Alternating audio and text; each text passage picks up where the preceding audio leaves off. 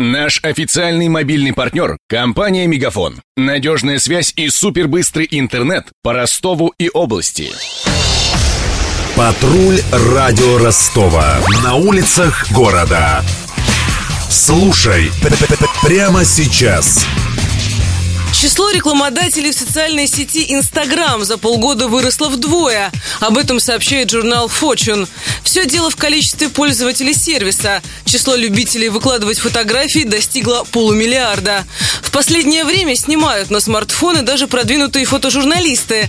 О том, как получить качественный кадр с помощью айфона, в интервью радио Ростова рассказал фотограф и замредактора тюменского портала andrelax.com Никита Зимин. Интервью. Я вижу, что сейчас многие федеральные издания гоняются за оперативностью и публикуют у себя на первых полосах, на сайтах не очень качественные снимки, сделанные с мобильных телефонов. Действительно ли есть такая тенденция и к чему она в итоге может в конечном счете привести?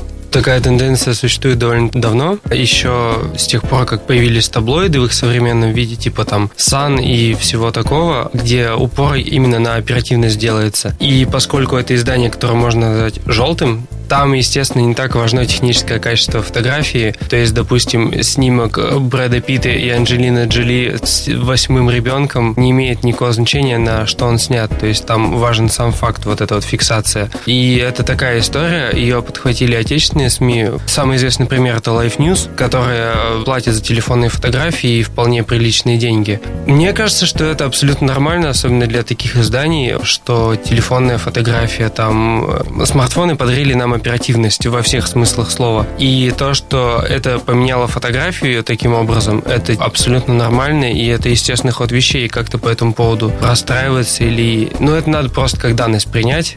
И все-таки как снимать на мобильный телефон грамотно, так, чтобы твой снимок был достоин оказаться на первой полосе какого-нибудь таблоида, либо просто, чтобы это был адекватный снимок. То есть, как обывателю взять какой-нибудь Samsung или Nokia, все что угодно, и сделать снимок. Во-первых, как ни крути, все равно сюжет во главе угла будет стоять. И нет смысла как-то пытаться выжить из своего телефона максимум, если ты щелкаешь селфи в зеркало. Если же у тебя не оказалось другого инструмента под рукой, во-первых, во-первых, старайтесь фотографировать горизонтально. Поставить баланс белого на автоматический, чтобы ваши фотографии не отдавали желтым. Повысить ISO до максимума и насколько у вас позволяет телефон, например, до 800, чтобы ваши фотографии не были смазанными. Поставить экспокоррекцию минус 0,5 для того, чтобы ваши фотографии были потемнее, по контрастнее, а контрастнее это всегда почти красивее. И вы можете загуглить правила третей, и если вы мысленно разделите свой кадр на 9 равных частей и будете располагать на пересечении линий какие-то сюжетно важные элементы, то у вас все получится. По поводу того,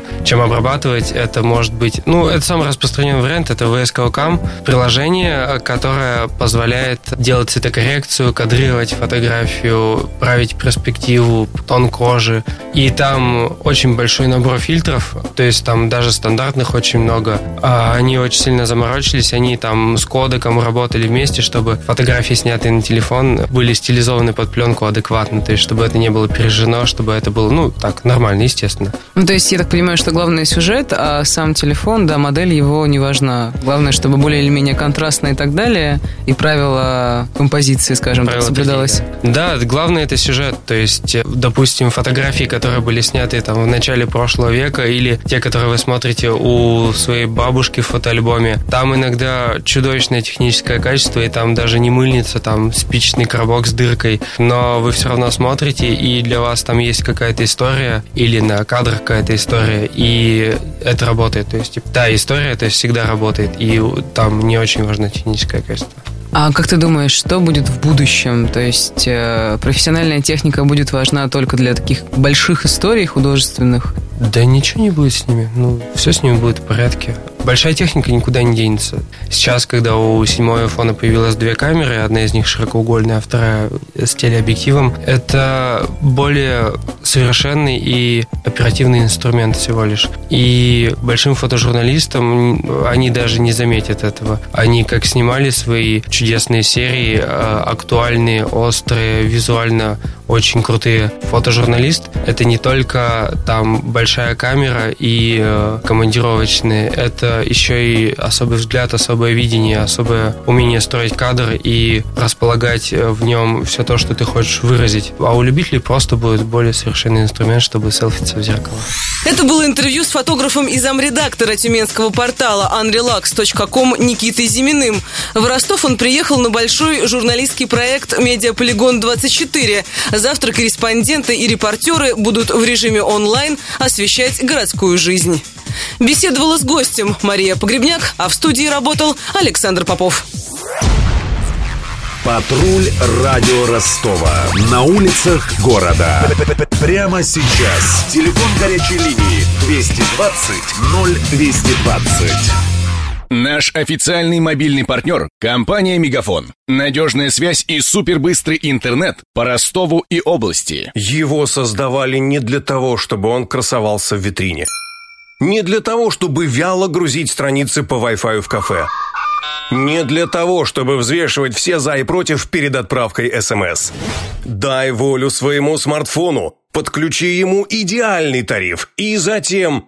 Больше пиши, больше звони и больше пользуйся быстрым интернетом. С нашим лучшим тарифом для смартфонов «Мегафон» все включено. Ты можешь больше. Подробнее о тарифе на мегафон.ру.